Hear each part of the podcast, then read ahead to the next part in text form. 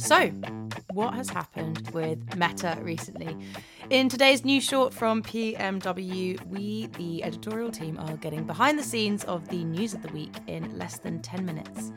And today I am joined by Sarah Dennis, premium content editor, and Joe Arthur, our news reporter, and myself, Lucy Shelley, to talk about all things Meta. Because last week in the news, Zuckerberg announced a restructuring. He abandoned NFTs and it looks like he's attempting to start a new Twitter. So we have had a very busy week just writing four letters, META. For yeah. Indeed, yeah, it's been absolutely. It was almost you know what next? You know what can happen next? Mm. I mean, I think it's the same with all social platforms. I mean, TikTok's been banned from government phones. Twitter, let's not even start. Yeah. So. it's a mad, crazy time for social media at the moment. But let's begin with the biggest news, which is Zuckerberg's big announcement of a restructuring. Yeah, so obviously last week, so last Tuesday, Mark Zuckerberg uh, put out a memo to all staff announcing yet another round of layoffs or restructuring plans. It's the only one of the sort of firm news, meta news this week, this past week, that's, that's got an actual timeline attached to it. So the company's recruiting teams were told last Wednesday whether they were going to be in fact impacted by the changes. And the expectation is that tech teams will be told in late April, and then business services will be told the following month, like late May. All in all, it's looking like around 10,000 jobs being axed, and another 5,000 open vacancies just won't be filled. Which, if you couple that with the 13% that they shaved last November, I mean, you're talking about 25% of Meta's workforce. So it's a massive, it's massive. massive.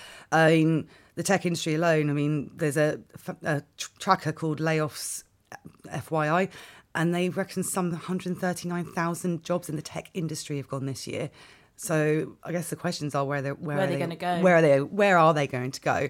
And I know that Mark Zuckerberg is called eh, part of the restructure is around creating a flatter, leaner structure.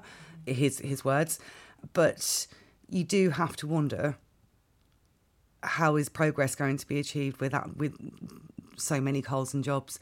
I know that there were quite a few concerns from Meta's investors in the, I believe it was Q3 in, um, earnings call, where they were talking about seeming to have too many priorities, mm. which then kind of makes sense with some of the what's going on now. But Zuckerberg is saying that they're not abandoning the metaverse; they're, they're still going full tilt. So how's that going to play out? Well, exactly. That's the thing. I mean, that led on to the other news, which was them basically abandoning NFTs completely. Yeah. Stephane Kasriel announced in a Twitter thread that they are letting go of all NFTs on meta platforms, that being Facebook and Instagram. And the way they he phrased it as well, it separated the metaverse from that, saying, you know, we're going to put our efforts into things today and also the metaverse as a kind of afterthought. So in I'm thinking they're you know trying to pretend like they've still got a grasp on it, but really they don't have the uh, the power for it anymore.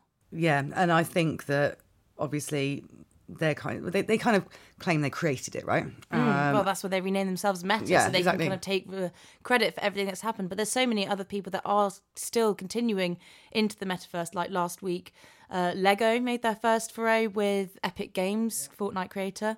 So other people are doing it, but I think Meta are being slow. I mean, is anyone even in Meta's metaverse? That's a good question, isn't it? I mean, they may well be, but uh, it feels like particularly in the industry, all the people we speak to, it's still a thing that's talked about but not really done. Mm-hmm. Let's be yeah. honest. I think a reporter from the New York Magazine asked the question who is still inside the metaverse as he entered the land and called it a deserted fantasy land. It's interesting that you say that, Lisa, because obviously the metaverse, fantasy or reality, NFTs being abandoned and decoupled. But last week they confirmed that they were exploring the possibility of yet another string to its bow, don't they, Joe? Yes, they were. They've been very coy about it, but they certainly, despite all of the cutbacks and goings on, their ambition is still. Uh, they're very, very high, very, very big ambitions, and amid the Twitter chaos, as Lucy said earlier, which we're not going to get into. I think everyone more or less knows what hap- knows what's happening there, but the uncertainty surrounding Musk's takeover of the platform presents an opportunity to maybe steal some market share from Twitter's potentially disenfranchised audience. Um, we saw that with uh, Mastodon, which was a little bit of a false dawn, but it did have 500,000 people sign up in November of 2022, which was a month after Musk took over. And Meta have said uh, they're exploring the idea of a standalone decentralized social network for sharing text updates because, quote, we believe there's an opportunity for a separate space where creators and public figures can share timely updates about their interests. Now, they're codenaming it P92. Um, and if that doesn't sound like Twitter, I don't know what does. I'm really hoping that's just that is just a code name because I mean I'm going to P92 Yeah, I'm you. gonna P92 it doesn't really yeah. sound It doesn't really- have the same ring. But but what do we think? What what do we think this is going to mean for marketers? Because I know Joe, you spoke to to good friends of PMW um, to hear some of their thoughts about. Do we think this is going to work? Yeah, certainly. I think um, at the moment the timeline's really unclear of how far along the developmental pipeline they are. We just don't know. But we have had some industry insight on it. Um, overall, it's sort of viewed as a very op- opportunistic move, and I think that's obvious considering what's going on with Twitter. But um, Thomas Walters, Europe CEO and co-founder of Billion Dollar Boy, the influencer marketing agency, was uh, reasonably bullish on it. Just sort of said Meta's intention to create its own version of Twitter is obviously an opportun- opportunistic move, um, but ultimately it could prove to be a very clever one as Twitter continues to struggle to adapt to life under Musk's ownership, and it's clear that there is room for a Twitter alternative to be made. That's um, that's at least Thomas's thoughts on it. Um, an alternative view, though, was uh, Adam Libernati Roche, digital strategy lead at PR firm Blue Stripe, um, believes that the move could spell troubles for agencies, brands, and marketers, basically leaving social media teams too stretched. It'll contribute to a more fragmented and increasingly monopolized social media landscape, and he believes that's not a good situation for anyone. I think I'm on his side. I think that's the opinion that I agree with. I because I, I do think the uh, the interoperability between Facebook and Instagram is great, and I yeah, think they have adding said you'll be able to sort of log in straight away. It's interoperable with Mastodon, and we should say decentralized does mean it can't be bought or sold Mm. or controlled by one single entity, which is sort of a problem that Twitter's had. But from a marketer's perspective, it's another platform, right? It's another strategy.